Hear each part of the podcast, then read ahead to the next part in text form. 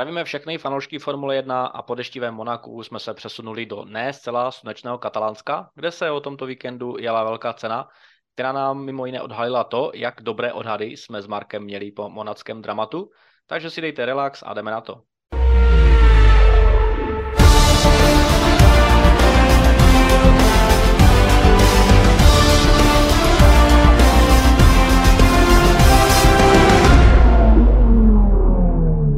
Marku, ahoj, já tě zdravím.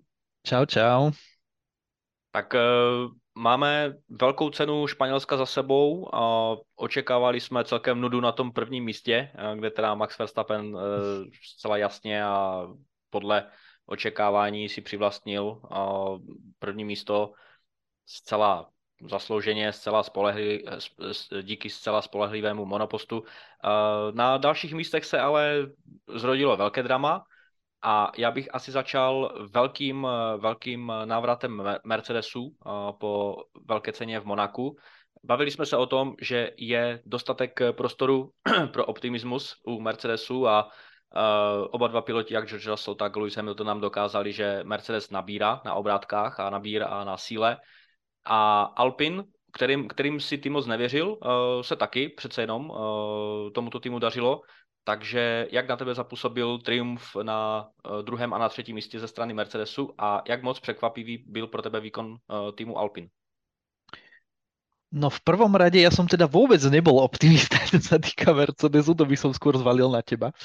Alebo teda aj na celkovú nejakú, nejakú tú atmosféru, keď som jej teda moc nejak nepochopil a musím povedať, že som bol doslova šokovaný. Uh-huh.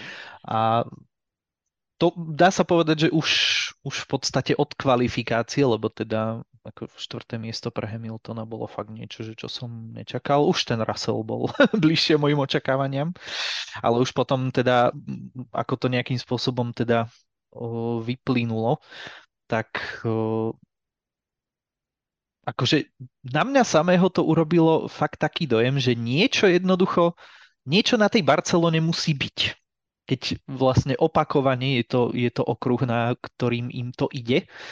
A je, je otázka, že či to tam vedia tak, tak dobre nastaviť, lebo ja si osobne úplne až tak nemyslím, že filozofiou toho auta by to mal byť zrovna jeden z okruhov, ktorý by im mal nejakým spôsobom teda sedieť, ale zjavne to tak asi je. Mercedes sa tým pádom vlastne dostáva na druhé miesto v pohári konštruktérov a preskakuje Aston Martin, čo je rozhodne hlavne taký, taký dobrý signál jednoducho, pretože OK, že ide sa správnym smerom. Áno, rozhodne prídu trate, kde sa budeme zase trápiť viac a možno to bude také, že ako keby, ako keby ten progres nejaký sa strácal a tak ďalej, ale podľa mňa aj tak sa ide nejakým, nejakým jednoducho dobrým smerom. Za mňa akože to bolo totálne šokujúce. Ja kto ste, kto ste čítali možno moje vyhodnotenie aj našej typovačky na Facebooku, tak som dal pomyselný klobúčik dole všetkým, ktorí teda typovali Hamiltona na druhom mieste. Takže opäť raz, raz teda musím zopakovať a absolútne to totálne roztrhalo uh, moje, nejaké, moje nejaké predikcie na túto veľkú cenu. A Alpiny, čo ti ja viem, zase až až tak unesený som z toho nebol, aj keď, aj keď asi možno sa dalo očakávať, že by to mohlo byť teoreticky slabšie, ale zase na, na druhú stranu treba povedať, že o, až na, o, až na tie, o, na tú Gaslyho stratu vlastne šiestich pozícií z kvalifikácie, tak sa im vlastne vyhýbali veškeré katastrofy a myslím si, že spolahlivé dojazdenie oboch Alpinov na bodoch je v tejto chvíli pre tento francúzsky tým asi, asi relatívne úspech a myslím si, že s nádejou sa pozerajú do Kanady. Uh-huh. No za mě, ač Mercedesu teda vůbec nefandím, tak jsem rád, že uh, zase trošku dokázali zamíchat těmi kartami a přece jenom nebylo to takovéto uh, očekávané uh, triumf ze strany Red Bullu, poté uh, Aston Martin a poté zbytek světa, takže jsem rád, že se to trošku prostřídalo i na tom pódiu a přece jenom se zamíchalo kartama i jak v pohodu konstruktorů, kde si zmínil teda poskočení Mercedesu na druhé místo, tak samozřejmě v, v pořadí uh, pilotů. A pojďme se podívat na další bodík a to jsou ty dvě uh, kolíze, nekolíze, které se nám udály. Ta první samozřejmě hnedka v, v první zatačce, kdy se, kdy se střetli Lewis Hamilton s Landem Norrisem, kdy teda Landon Norris doplatil na to, že pravděpodobně asi Lewis Hamilton byl nucený uh, trošku zabrzdit uh, v, tom, v tom manévru, v tom, v tom prudčím manévru směrem doleva a uh, Lando Norris tak ztratil de facto celý závod vel, po velmi, velmi optimistické kvalifikaci. Dokážu si představit jeho frustraci, ač teda mě osobně překvapil ten titulek, který jsem si mohl přečíst na oficiálních stránkách Formule 1, že zcela očekávaně ten, ten závod pro něj dopadl i přes tuto, přes tuto kolizi. No a ta druhá, vlastně ta, ten, ten druhý sporný okamžik byl v tom azijském souboji Kwan Yu Zhou a Yuki Tsunoda, kdy teda japonský pilot Tsunoda dostal pětisekundový trest za to, že teda údajně agresivním způsobem vytlačil ztratě právě čínského pilota Zhoua a samozřejmě dokážeme si představit. Já jsem teda čekal na tu vysílačku, abych si zase poslechl trošku řvoucího Cunodu, ale myslím, že to tam potom tady, tady nakonec nebylo. Na druhou stranu přišlo mi to teda velmi přísné a co ty na to říkáš teda? No čo sa týka tej kolízie z toho prvého kola medzi Hamiltonom a Norrisom, ja som tak nad tým rozmýšľal dneska cestou z práce a mne to, mne to prípada tak, ako keby ako keby Landovi nestačilo to, čo si z tej kvalifikácie vybudo- e, vybojoval. Uh-huh, a chcel proste na silu niečo viac a viac a viac, namiesto toho, aby jednoducho sa postavil k tomu, k tomu štartu a k tomu prvému kolu, k tým prvým zákrutám tak pragmaticky a Trpelivý. Dobre, trpezlivo áno, že teda dobre, stratím tam, dajme tomu jednu, dve pozície a tak ďalej, ale hlavne, hlavne si stráži tempo, hlavne si stráži teda tie pneumatiky, skúsiť možno podľa vývoju závodu, hej, uhrať to nejakým undercutom, overcutom prípadne, hej, v rámci, v rámci tej predpokladanej stratégie minimálne tých eh, dvoch pit stopov, čo sme v podstate aj eh, teda videli, tak eh, si myslím, že by to otváralo isté možnosti. Takže, takže za mňa ťažko, ťažko nejak z toho sa vyviniť, aj keď mm, myslím, že veľmi podstatná časť internetu sa o to snažila. Uh-huh. Uh, nehovoriac o tom, že ten závod mohol vyzerať úplne inak, keby si Hamilton na tom kontakte uh, spraví defekt. Čo si myslím, že bolo veľmi reálne a myslím si, že väčšina takýchto stretov aj tým defektom končí. Akože fakt, že ten Hamilton mal docela šťastie. Takže Takže asi toľko. No. Mohol z toho byť optimistickejší výsledok? Áno, presne ja som tiež čítal to Landové vyjadrenie, že on osobne si nemyslí, že by to na body stačilo. Ja by som to možno až tak netvrdil. Ja si myslím, že s tým čovom by sa tam vedeli nejako porvať, aspoň o to 9. miesto, ale to už, to už je vec nejakej alternatívnej uh, minulosti, takže to už sa nejakým spôsobom nedozvieme. Čo sa týka uh, toho incidentu medzi Čovom a Cunodom, ako sorry, ale to je mega prísne. akože, akože trestať, trestať ho za to, že, že do manévru idem agresívne hej, a vidieť tam niečo nešportové alebo nezávoz, nezávodnícke v tomto prípade, ja, ja absolútne nechápem, kde zobrali ten trest fakt tomu nerozumiem a budem rád, keď mi to možno niekto, že aj do komentu vysvetlí, ale ja som normálne na to čumel, že fakt, že vidím dobre, že dostal tých 5 sekúnd, takže na mňa to zapôsobilo tak. Ale ja by som ešte možno pripomenul jeden incident, ktorý by sme uh, nemali nejak zakecať, aj keď sa stal ešte v kvalifikácii, nestal sa uh, v závode, Aha. ale narážam na ten incident medzi Hamiltonom a Russellom. Áno. Ja teda oso- osobne na mňa to zapôsobilo ako, ako moment v tej prvej chvíli, že som si myslel, že uha, a teraz to prišlo. Že bože, nejaká taká vec, že od ktorej jednoducho začneme písať nejakú históriu vzájomnej nevraživosti alebo takéhoto niečoho. Zatiaľ nemám pocit, že by sa niečo také dialo, aj keď kto vie, čo prinesie teda budúcnosť. Keby samozrejme ten závod nedopadol tak, že sú obaja na pódiu ne, a celé sa to nesie v takej vlne optimizmu, tak asi, asi by sa to prepieralo teda ďaleko viacej, čiže v kontexte týchto pozitívnych okolností to asi, asi, asi zanikne. Ale v každom prípade je to také memento, že aj že aj fakt tak skúsený tým, ktorý je dlhodobo na špici ako Mercedes, jednoducho stále nesmie zaspať na Vavrínoch a nesmie prestať nejakým spôsobom vylepšovať aj tú svoju komunikáciu. Lebo vravím, stačil tam jeden Sainz, ktorý vychádzal z boxov a zrazu, zrazu je problém medzi nimi. Takže, takže toto, toto bol ešte teda taký zaujímavý moment, ktorý ale vďaka tej nedeli, že tak dobre dopadla pre nich, tak v podstate sa nejakým spôsobom tak stratil a asi, asi z toho nič tak strašne negatívneho a toxického asi nevznikne, si myslím.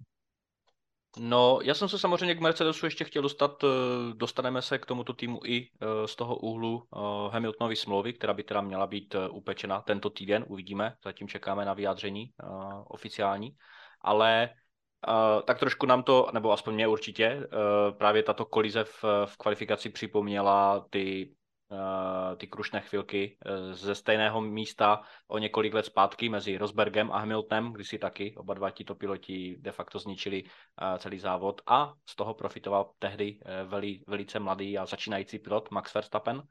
A mě by právě zajímal tvůj názor z, na straně Mercedesu u George Russella, ty a samozřejmě ti úplně nejvíc diehard fanoušci DRS podcastu vědí, že eh, z mé strany eh, se George Russell vždycky eh, samozřejmě ne, samozřejmě vždycky, vždycky se dočkal toho, té podpory a te, toho fanouškovství z mé strany, ale kamo, poslední dva závody minimálně mi přijde George Russell strašně otravný, arrogantní, a velice špatně poslouchatelný, a pro, pro race inženýry určitě taky velice otravný, protože on více mluví, než jezdí. A za druhé mi přijde, že vel, velký nárůst ega a registrujeme právě u George, u George Russella a tím jeho předjížděcí manévrem, kdy samozřejmě všichni víme, že jo, jak ho chválil inženýr a on se zeptal, jako teda, já, ne, já, ne, já nevím, jako ne, neviděl jsem tam, nebo ne, neslyšel jsem tam žádný, žádný náznak uh, humoru, žádný náznak nějakého vtipu, ale fakt mi to přišlo zcela vážně, uh, vážné ze strany George Rasla. Jakože fakt jenom prostě solid, jenom, jenom prostě obyčejný, obyčejný předjížděcí manévr. Prostě působí to za, zatím na mě takovým způsobem, že George Russell de facto předbíhá sám sebe. Ještě nic nedokázal v Mercedesu a už se tlačí na tu pozici toho pilota, který, který by měl být tím hlavním SM Mercedesu, což uh, samozřejmě fanoušci Luise Hamiltona rozhodně eh, akceptovat nebudou, ale Zajímal by mě tvůj názor na ty jeho poslední uh, týdny a měsíce, jakým způsobem se chová veřejně v, v, ve vysílačkách. Samozřejmě každou je nutno brát vážně, já to chápu, a na druhou stranu, eh, co očekáváš právě eh, ze strany Luise Hamiltona. Upečou to tento týden, konečně si na tom sedli, eh, vlastně nahráváme dnes v pondělí a v pondělí se právě měl Lewis Hamilton setkat s Toto Wolfem a nějakým způsobem vlastně celou tuto ságu ohledně jeho, jeho nového kontraktu poslat do cílové rovinky. Takže co očekáváš v tomto směru?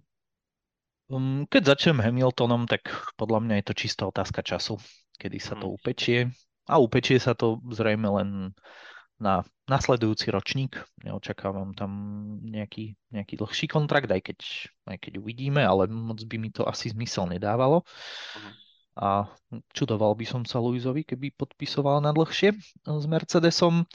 A čo sa týka, čo sa týka toho Russella, mne, neskôr, neskôr viacej fany uh, prišlo, prišla tá vysielačka ohľadom toho v úvodzovkách dažďa. A on to potom vysvetloval tak, že vlastne mu trčal pramienok uh, vlasov uh, vlastne z popod kukly a vlastne pri každom brzdení mu vlastne prskal pot z toho uh-huh. pramienka vlasa vlastne na ten priezor, čiže kvôli tomu on si myslel, že teda je dažď. To bol akože krásny moment, to som úplne že zomieral a keď som čítal to jeho vyjadrenie, tak teda dvojnásobne. Čiže mňa toto, mňa toto pobavilo, mm, čo sa, čo sa týka tej pochvaly, ktorú si vynútil od svojho inžiniera, tak čo ja viem, ja zase ja zas by som to nebral až tak arogantne, aj keď, aj keď súhlasím, že asi, asi viacerým ľuďom to tak, to tak udrelo, že naozaj viac ako keby, viac ako keby bojoval o tú svoju pozíciu alebo o tie svoje pozície vo vysielačke, než reálne svojou mm. rýchlosťou a tempom na trati. Ale jak ja rád hovorím, nevyskúšaš, nevieš.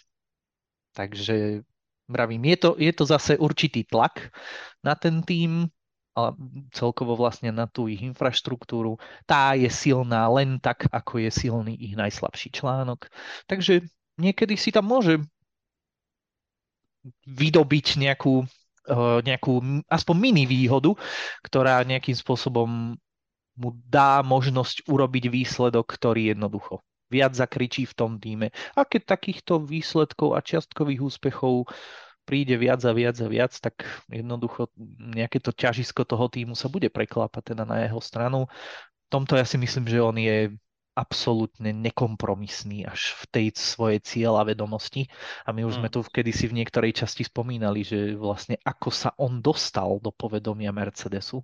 Takže to je samo o sebe vlastne znakom toho, že ten človek od malička má jednoducho ten mindset, že keď niečo proste chcem, tak si za tým idem, aj keby na mňa padali traktory jednoducho, tak ich od seba odvalím a k tomu cieľu si prídem. Takže mňa to, mňa to v konečnom dôsledku ani neprekvapuje. To, čo si povedal, že sa snaží predbehnúť sám seba, je veľmi pekne povedané a stotožňujem sa s tým, len to nepovažujem za zlé. Uh-huh. Čiže asi, asi by som mu to ani nevyčítal. Aj keď jasne, takú tú, takú tú prvoplánovú sympatiu asi stratí u mnohých ľudí, ale to si myslím, že je mu, že je mu jedno. Ako náhle, ako náhle zase, dajme tomu, že by získal opraty v tom týme, tak zase, zase za to nejakým spôsobom vyrovná, takže ono je to, mm. ono je to asi jedno. A ja to, ja to skoro vnímam takto. Nevním, nevnímam to, že negatívne. Uh-huh. No to, to jako vůbec bych ani nevnímal já negativně nebo arrogantně ze strany toho, že on si jde za svým, to všech 20 pilotů vždycky hledají chybu někde jinde a teprve až poté u sebe. A jsou tím známi úplně všichni od Verstappena až po toho posledního.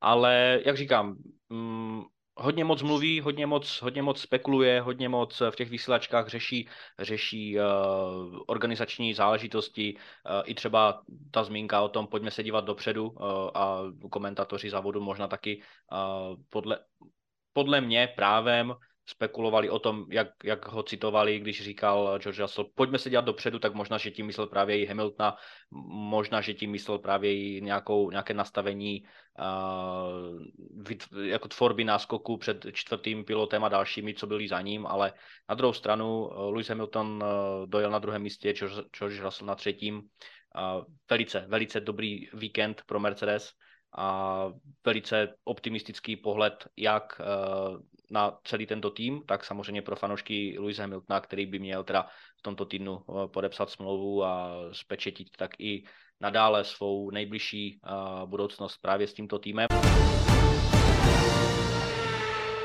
No a když se díváme do té budoucnosti, tak přiznávám, že mě zaujalo téma v, na Sport 1 v předzávodním studiu, kde se komentátoři, všichni čtyři, teda bavili o budoucnosti jak Maxe Verstappena, ale u toho se můžeme zastavit jenom krátce, protože Verstappena jsme probírali často a z, z mnoha úhlu.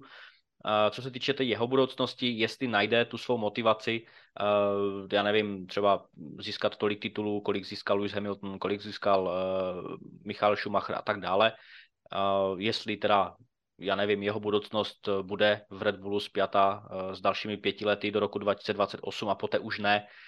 Jestli je opravdu pravdou to, že mu stačil jeden, ten první titul a další tituly jsou pro něj jenom příjemným bonusem, to, když teda já sám odpovím na tuto otázku z mé strany, já si myslím, že eh, pravda je někde uprostřed, protože ano, i na mě on působí uh, takovým tím nemyšleno negativně v, tom, v tom flegmatickém uh, způsobu myšlení v tom smyslu, že uh, je mu opravdu jedno, jestli bude mít sedm nebo deset titulů. Podle mě tam ani není taková ta stoprocentní motivace předskočit a předběhnout v, historických tabulkách Luise Hamiltona či vyrovnat se Michalovi Schumacherovi. Já skutečně měsíc co měsíc po, té, po, po tom jeho prvním titulu věřím tomu, že on opravdu nemá takovýto mindset, ač je to ultimátní uh, bojovník a chce vyhrávat, tak nevěřím, přes, nebo respektive takhle, přestal jsem věřit tomu, že bych chtěl opravdu mít sedm titulů, osm, osm titulů a tak dále. Myslím si, že se toho asi nedočkáme a rozhodně bych nebyl překvapený, kdyby po roce 2028 teda skončil, to znamená za těch pět let, kdy mu nebude ještě ani 30, myslím. A co se týče teda té jeho budoucnosti, já teda pevně věřím, že bude jeho veškerá kariéra ve Formuli 1 spjata pouze s Red Bullem a s, s, s žádným jiným týmem, ale rozhodně by mě více zajímala tvoje reakce eh, na téma Lance Stroll a jeho budoucnost ve Formuli 1, protože tady to můžeme rozvést trošku více. A asi se shodneme na tom, že díky tomu, že jeho otec je Eh, vlastníkem týmu a všude, kde jeho otec byl ve Formuli 1, tak tam si právě eh, protlačil, nebo ne, že protlačil, ale měl tam prostě svého syna Lence Strola eh, jako, jako de facto hlavního pilota, pilota, který se nemusí snažit, pilot, který nemá žádnou, žádnou, žádný pressure, žádný tlak na, na výkonnost. Můžeme se bavit a můžeme se spekulovat o tom, jakou, jak, jak velký tlak na sebe sám Lance Stroll vlastně jakému tlaku se sám on eh, vystavuje ze, ze, ze směru eh, sportovní, eh, sportovní motivace, sportovního sportovních potenciálních úspěchů a tak dále. Za mě a na mě to působí tak, že Lance Stroll se nikdy nebude zlepšovat, ač teda díky tomu, že se Astony teďkom ohromným a epickým způsobem zlepšili, tak Lance Stroll nemá vlastně žádný ten nátlak z jiných stran na sebe a obávám se toho, že vždycky to bude takový, takový pilot, který uh, bude mít ohraničení ze strany svého otce, díky tomu, že jeho otec je majitelem týmu a nemyslím si, že někdy Lance Stroll bude bojovat o nějaký titul, pokud třeba dejme tomu i v době, kdy skončí Max Verstappen, kdy skončí Lewis Hamilton a zkrátka očekávám, že nikdy se nevyrovná na tu úroveň, na které asi v budoucnu bude jezdit třeba dejme tomu George Russell, možná jestli teda třeba Esteban Ocon s, s Leclerkem, pokud se jim teda bude dařit a tak dále. Takže spíš by mě, Markou, zajímal tvůj názor na to, v jakém mindsetu je podle tebe Lance Stroll díky těm, tomu kontextu, v jakém on se vždycky nachází, díky svému otci a díky svému týmu. No v krátkosti teda najskôr k Maxovi, eh, keď už si to tak načal. Eh, nemyslím si, že po roku 2028 príde koniec. A mhm. čo sa týka nejakých rekordov, zatiaľ je skoro proste na to myslieť. Hej, ono, ono, dajme tomu, keby sme pokročili do budúcna, dobre, tento rok už mu asi ten titul rovno môžeme dať, aj keď, dobre, ešte ja to vždy hovorím, aj ku koncu sa to ešte zdramatizuje, ale asi už, asi už je vymalované. Čiže dobre, to máme 3, 2024 keby bol 4, 2025 by bol 5. Hej. A vlastne tým pádom nám končí era od 2026 máme vlastne novú, novú, novú technickú špecifikáciu. Uh-huh. Čiže sme na 5. Uh, on bude mať 27, ak sa nemýlim. A tam už podľa mňa sa ani nebudeme musieť baviť o tom, že či je jeho cieľ o, prekonávať tieto rekordy, lebo to bude podľa mňa hlavný target. A k jeho, k jeho možno nejakému mindsetu si myslím, že za všetko hovorí vyjadrenie po tejto veľkej cene, kedy, kedy bolo z neho, z neho cítiť, že jednoducho má chuť do práce a že stále tomu odovzdáva na 100% a je presvedčený, že tomu je potrebné stále odovzdávať 100%. Aha. Takže toto jednoznačne za mňa hovorí. No a čo sa Strola týka, uh, ono podľa mňa sa len na to strašne zle pozerá, uh, keď jednoducho má takú, takú silnú a takú exponovanú podporu v rámci teda svojho otca a v rámci teda tých peňazí. On ako, on ako taký má podľa mňa na seba obrovské nároky a keby, hmm. keby dajme tomu nemal na seba obrovské nároky, tak aký, aký, aký potom má dôvod alebo aký iný dôvod a inú motiváciu by mal vôbec pokračovať? Ako pokračovať celkovo v motoršporte. Mne to, mne to nedá, prestíž. Čo ja viem, akože no prestíž. Stále je to, stále je to len Stroll, nemá, nemá za sebou jediný, jediný titul majstra sveta. Nie je to niekto, že keď niekomu, niekomu dajme tomu laickejšiemu, povieš, že Formula 1 a prvé 4-5 vecí, ktoré ťa napadnú, alebo prvých 4-5 osôb, nikto nepovie len Stroll. Čiže mhm.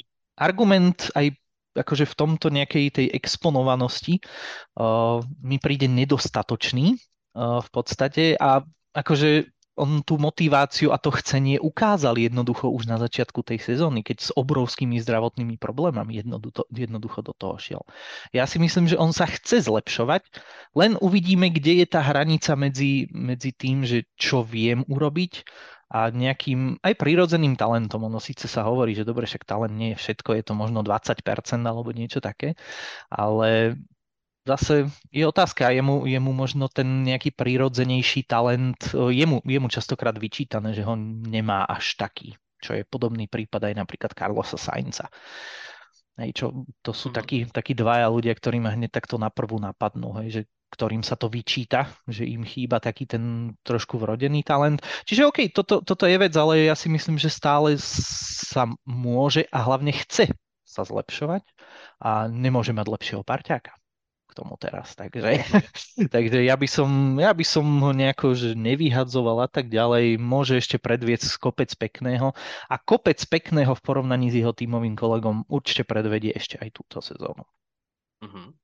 No tak to já rozhodně jako nespochybnuju, že uh, o Lence Strola se můžeme dočkat mnoha, mnoha umístění, nejenom na bodech, ale třeba i nějaké ty ataky na pódium. Ale dobře, když to teda uzavřeme, tak ještě taková jedna spekulativní otázka u Lence Strola. Samozřejmě věřím a chápu, že vaříme z vody. Takže věříš, že environment, který vždy vytváří jeho otec uh, v jakémkoliv týmu, tak je pro něj dostatečně motivující k tomu, aby on sám ze sebe vydal maximum. To znamená, moje otázka zní, uh, Lance Stroll, kdyby působil teď v tomto světě, v, v této situaci, v jakémkoliv jiném předním týmu, ať už je to Mercedes, ať už je to Red Bull, ať už je to Ferrari, kdyby jsme si odmysleli jednoho z těchto pilotů, z těchto zmíněných týmů, že by vůbec neexistoval, ale byl by tam právě ten lepší ve tvém, eh, z tvého mindsetu plus právě Lance Stroll, tak věříš tomu, že bychom neviděli lepšího Lance Strolla, než kterého vydáme teď eh, v jeho rodinném environmentu, který vytvoří jeho otec? Ja si myslím, že environment, ktorý uh, vytvára jeho otec, nie je tým motivujúcim faktorom.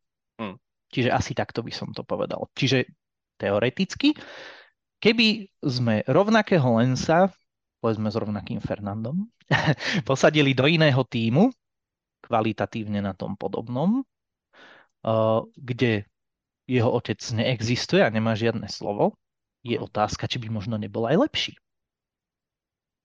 Proč si to myslíš? Uh, možno, možno kvôli dnes sa to ťažko hodnotí, ale uh, možno, možno kvôli, kvôli jednoducho takému, takému pocitu, že jednoducho robiť to viac pre toho otca, než sám pre seba. Asi tak by som to zjednodušene povedal. Hmm. Možno, že čisto, čisto až na tú psychologickú úroveň možno idem, ale, ale neviem, Vôbec, vôbec by ma to neprekvapilo napríklad, ale, ale to sú fakt teraz, že fantasmagorie, hej. No jasne. Fungujeme, fungujeme s tým, že jednoducho je v Astone, určite tam zostane a nie, nie len, že tým, dajme tomu, že od neho očakáva aj väčšie bodové prídely a tak ďalej, ale určite má taký ten zdravý tlak aj sám na seba a rozhodne je otvorený akýmkoľvek možnostiam a spôsobom, ako ešte zlepšiť svoje výkony. Uh-huh. No, já jsem si to právě nechal na ten závěr tohoto segmentu, protože přesně tak, jak si naznačil, uh, jeho tým uh, bude očekávat a očekává jak jeho otec, tak samozřejmě Mike Craig a všichni ostatní a jeho race inženýři, kteří jsou častokrát, a já si vždycky rypnu, že jsou vždycky otravení těma jeho vysílačkama, tím jeho fakt ne zrovna kolegiálním tónem, uh, ale já se pořád nemůžu zbavit právě toho opačného dojmu, než máš ty. Uh, já si myslím, že už jenom z logiky věci uh, ten environment kolem jeho otce stoprocentně a logicky nemůže znamenat uh, nátlak na jeho stranu, protože, jak si sám řekl, vždycky tam bude v tom týmu a já si nedokážu představit, že by přišlo nějaký breaking news, kdyby se mu fakt zle dobře nedařilo, že prostě Aston Martin se loučí s Lencem Strollem, navzdory třeba, dejme tomu, tomu, tomu že jeho otec by vy, uh, poslal nějaké tiskové prohlášení, že je mu to fakt líto, ale prostě musel se, musel, musel uh, upřednostnit tým před svým synem, protože zkrátka už jen z této podstaty věci tomu nevěřím, že by se to někdy stalo a právě proto nevěřím, že se bude dostatečně Lance Stroll zlepšovat v budoucnu. A ta prestiž, co jsem zmiňoval, tak to je právě to, že si Lance Stroll může říct, hele, já jsem pilot Formule 1 teď taky vařím z vody, teď to může být taky fantasmagorie, ale je to pořád uh, velká vizitka do jeho osobního života.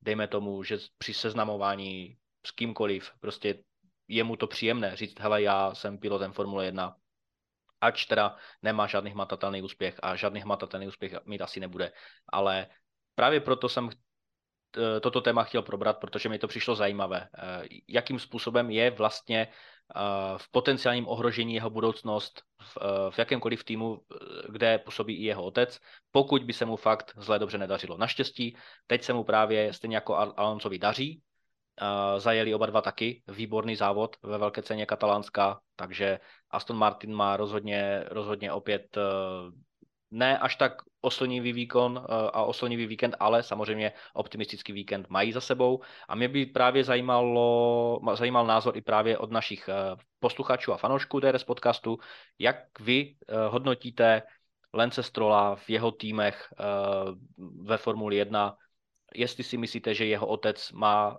a prostě vytváří dostatečný nátlak na, na jeho výkony? A jestli Lance Stroll sám u sebe nachází dostatečnou motivaci k tomu, aby se jeho výkony zlepšovaly a aby byl eh, lepším a lepším pilotem každou sezónu. Takže díky za vaše názory. Eh, na další zastávku se podíváme opět na smutný příběh Charlesa Leclerca.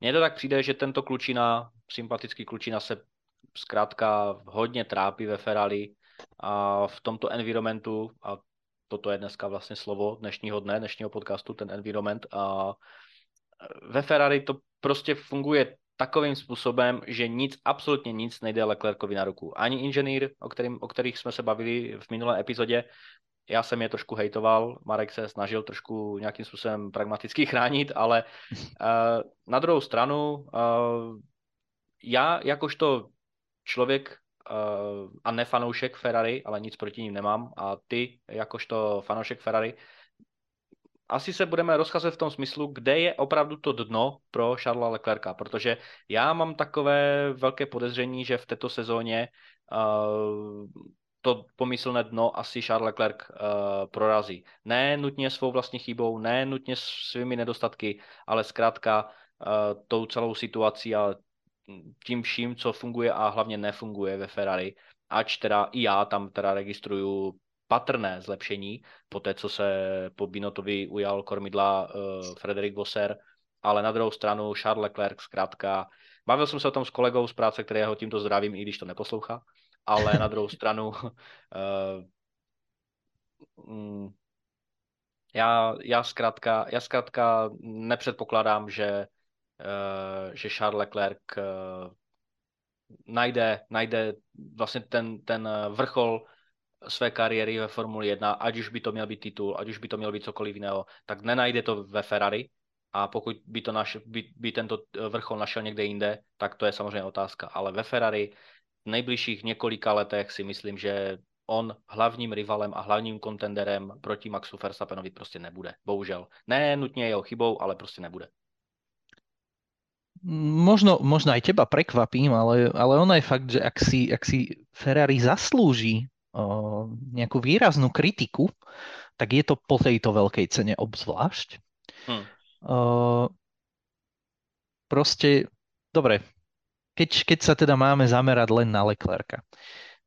V podstate tá katastrofa začala tretím tréningom, ktorý už bol taký všelijaký, jednoducho kvôli tomu dažďu. Nikomu sa dlho do toho moc nechcelo. Hej, až potom ku koncu sa našli teda niektorí, ktorí, ktorí to tam začali nejakým spôsobom jazdiť. Čo sa týka potom kvalifikácie, tam ma zaráža absolútne otrasné načasovanie v podstate tých rýchlych kôl, otrasné nastavenie auta, lebo to bolo vyslovene vidieť, ako sa, ako sa on trápi vlastne na výjazdoch a ako proste s tým autom obrovsky bojuje. Samozrejme ďalšia vec, aj keď ja nechcem to dávať rozhodne za vínu a nechcem, aby to bolo, brané tak, že teraz to dávam za vínu niekomu, ale bolo trochu aj nešťastné na, načasované to preváženie. Nie kvôli tomu, že by tam išlo o nejakú výraznú časovú stratu, ono v konečnom dôsledku, či by prebehlo alebo nie, tak by to dopadlo rovnako, len jednoducho človeka to rozhodí, si myslím. Takže aj toto ešte bola, bol taký síce malý klinec, ale jednoducho do tej, do tej nešťastnej soboty tak zapasoval. V podstate na tej, na tej vysychajúcej trati v tej kvalifikácii, kde všetci si urobili tie krásne časy, tak on nezískal absolútne nič. Čiže, bravím, vyzeral, vyzeralo to jednoducho strašne zle. No a potom prišli samotné preteky. Kde teda, dobre, po takto babranej kvalifikácii asi nikoho neprekvapilo, že to teda využili a vymenili prevodovku a výfuk, myslím, čiže vlastne štartovalo sa s boxou. Uh-huh. No a ja, som, ja teda musím povedať, že ako, ak som videl, že Leclerc bude jediný, kto bude začínať na hardoch, tak som sa tešil. Hej, prišlo mi to ako vynikajúci nápad v takejto uh-huh. situácii. Uh, len bohužiaľ prišla, prišla tá vec, že Ferrari trošku, trošku fakt, že trpí na tom, ako, ako veľmi uh, prenechávajú tú iniciatívu na tých pilotoch. Miliónkrát sme sa tu o tom bavili, ako, ako skvelé Sainz napríklad, okolko lepšie on číta závody napríklad oproti Leclercovi, aký, aký Alonso má prehľad, aký Russell má prehľad a neviem, neviem čo. Ale ako Dobre, Leclerc sa stiažuje na, na tie biele pneumatiky, že sú otrasné, ale dobre vie, že jednoducho ide tam čo najväčšie predlženie toho stintu, aby sa, uh-huh. aby sa získali vlastne pozície do vlastne prvého pitstopu, ktorý všetci ostatní absolvujú ďaleko skôr než on. Uh-huh. A jednoducho oni mu ich zhodia po 17 kolách? ja keď, som, ja keď som to počul, že jednoducho, že dajú na toto jeho nariekanie, ja som si normálne, že ťukal na čelo. Mne, to, mne osobne to príde ako strašná chyba a strašne premárnená príležitosť. Stále si to myslím. Dobre, to tempo nebolo žiadno slávne, ale to sa asi predsa len aj dalo asi čakať s tým ťažkým autom, s tým, že v podstate aj tá teplota tam bola nízka. Uh-huh. Takže mne, mne, toto, mne toto príde, že, že to bolo strašne zbrkle, že sa tam nenašiel nikto, kto by povedal, áno, samozrejme, chápeme, že môže to, môže to niesť nejaké, že je to nepríjemné napríklad na pocit, hej, ale držíme sa stratégie, pri, prinesie nám to ovocie po, ja neviem, 30. kole, kedy dajme tomu tá úroveň prilnavosti, síce aj s úrovňou degradácie budú nejakým spôsobom o, vlastne exponenciálne stúpať, ale už sa s tým dá pracovať už sa jednoducho ten Steam dá natiahnuť a uvidíme podľa tempa, akým spôsobom to načasujeme. Ale, ale toto je totálne premrhaná príležitosť za mňa. Keby sa to dodržalo a na ten, ja neviem, keby sa to skúsilo na mediumkách napríklad, ktoré Leclerc absolútne nemal obuté jednoducho počas tej veľkej ceny, tak ja neviem, za mňa, za mňa je to ďaleko rozumnejšie ako, ako po 17 kolách na hardoch mu dať červené ktoré tiež nemali ano. žiadne slávne tempo a v podstate tam, dá sa povedať, ostal zaseknutých.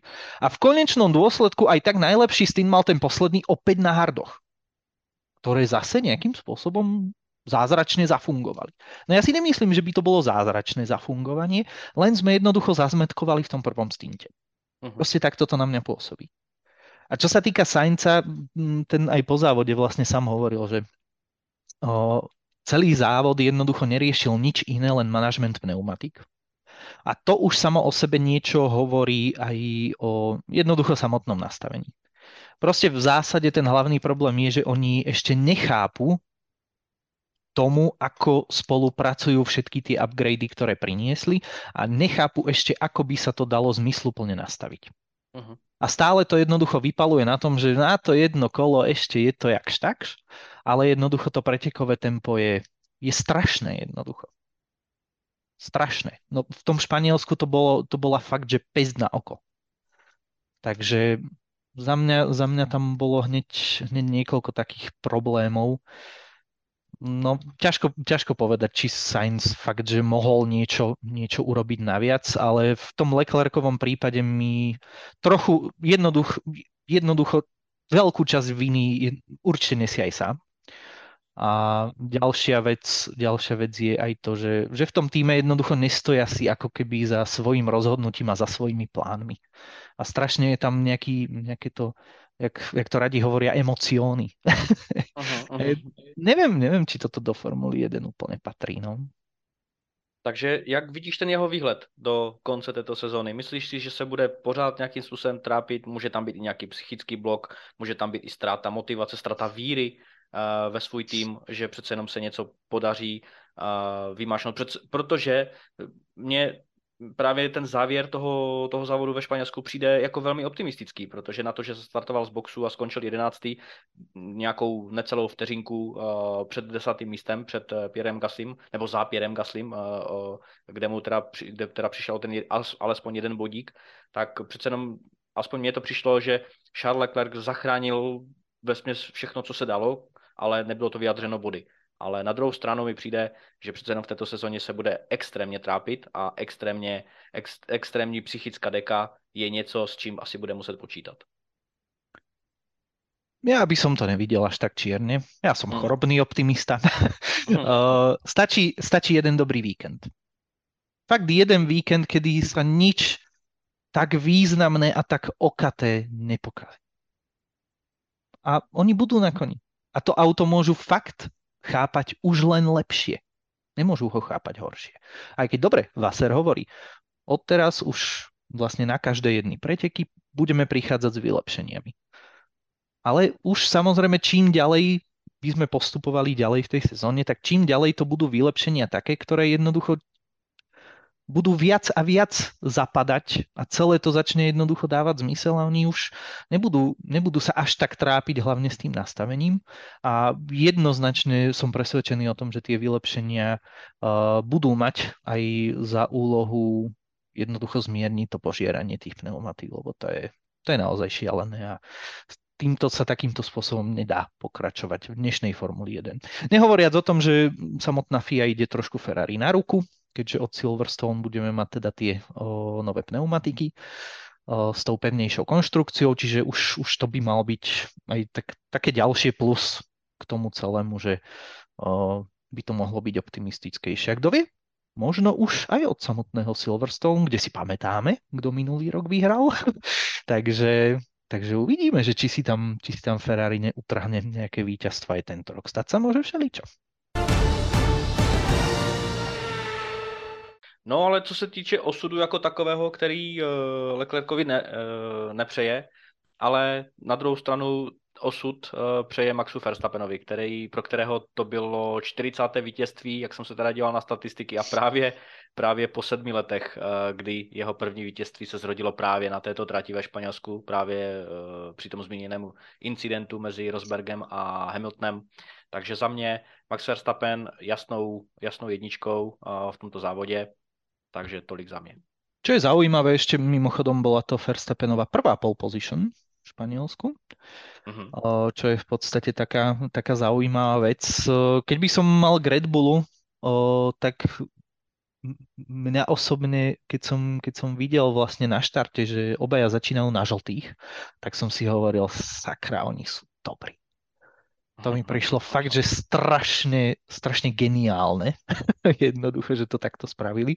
A v podstate, v podstate sa to aj v podstate sa to aj potvrdilo, dá sa povedať. Aj keď teda musím povedať, že Pérez nie, že by som bol strašne sklamaný, ale trošku ma sklamal chalan, lebo však mal som ho v typovačke na tom druhom mieste a trochu sa tam plácal, trochu mal problémy teda s tým predbiehaním, s tým nasledovaním v tom, s tým nejakým tempom v podstate v závese za niekým, čiže trošku, trošku taká kaňka, ale tým, že Maxi ozaj vyjazdil ten pomyselný Grand Slam, že vlastne vyhral každý tréning, vyhral kvalifikáciu, viedol všetky kola, vyhral preteky a ešte má aj najrýchlejšie kolo klobučík. Ja som to v hm. podstate čakal, ale čakal som ešte, že ten Perez to ozaj, že ešte viacej vyšperkuje, že ešte viac jednoducho ten Red Bull bude dominantný, ale asi to nemohlo byť až také dokonalé. No tak eh, v tomto týdnu toho máme spoustu, eh, co nás čeká. Vlastně tím, tím epicentrem bude samozřejmě eh, breaking news ohledně případné nové smlouvy pro Louisa Hamiltona. Máme tady velké problémy ve Ferrari právě s, s Charlesem Leclerkem, snad se teda uh, rozhoupou k lepším zítřkům a k lepším výkonům. Máme tady Yukiho Tsunodu, který uh, bude asi ještě hodně dlouho trávit ten trest pětisekundový, který podle mě asi nerozdýchá jen tak rychle, jak, jakkoliv známe tu jeho, tu jeho povahu a to jeho řvání do vysílačky. Máme toho spoustu, Eh, co nás ve Formuli 1 čeká. Eh, následující závod je můj oblíbený eh, v Kanadě, mhm. bohužel až na, vždycky na ty, že, na ty časové posuny. Je to vlastně velké, velké podívání a já mám tuto, tuto trať velmi rád a vůbec celý tento environment, to, celé to prostředí je pro mě, je pro mě naprostou nadherou na velké ceně Kanady. takže máme to opravdu spoustu, co nás čeká v nasledujících dvou týdnech.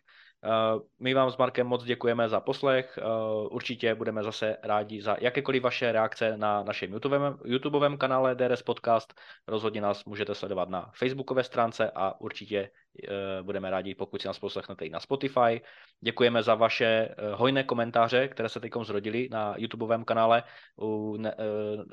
při několika posledních epizodách. Díky fakt za to a doufáme, že i nadále, nadále tam zanecháte svoje, svoje názory a na ně se budeme snažit vždycky odpovědět, jakmile, jakmile k tomu budeme mít časový prostor. Takže pro tuto chvíli to je všechno. S Markem vám moc děkujeme za poslech a mějte se fajn. Čaute po Kanade.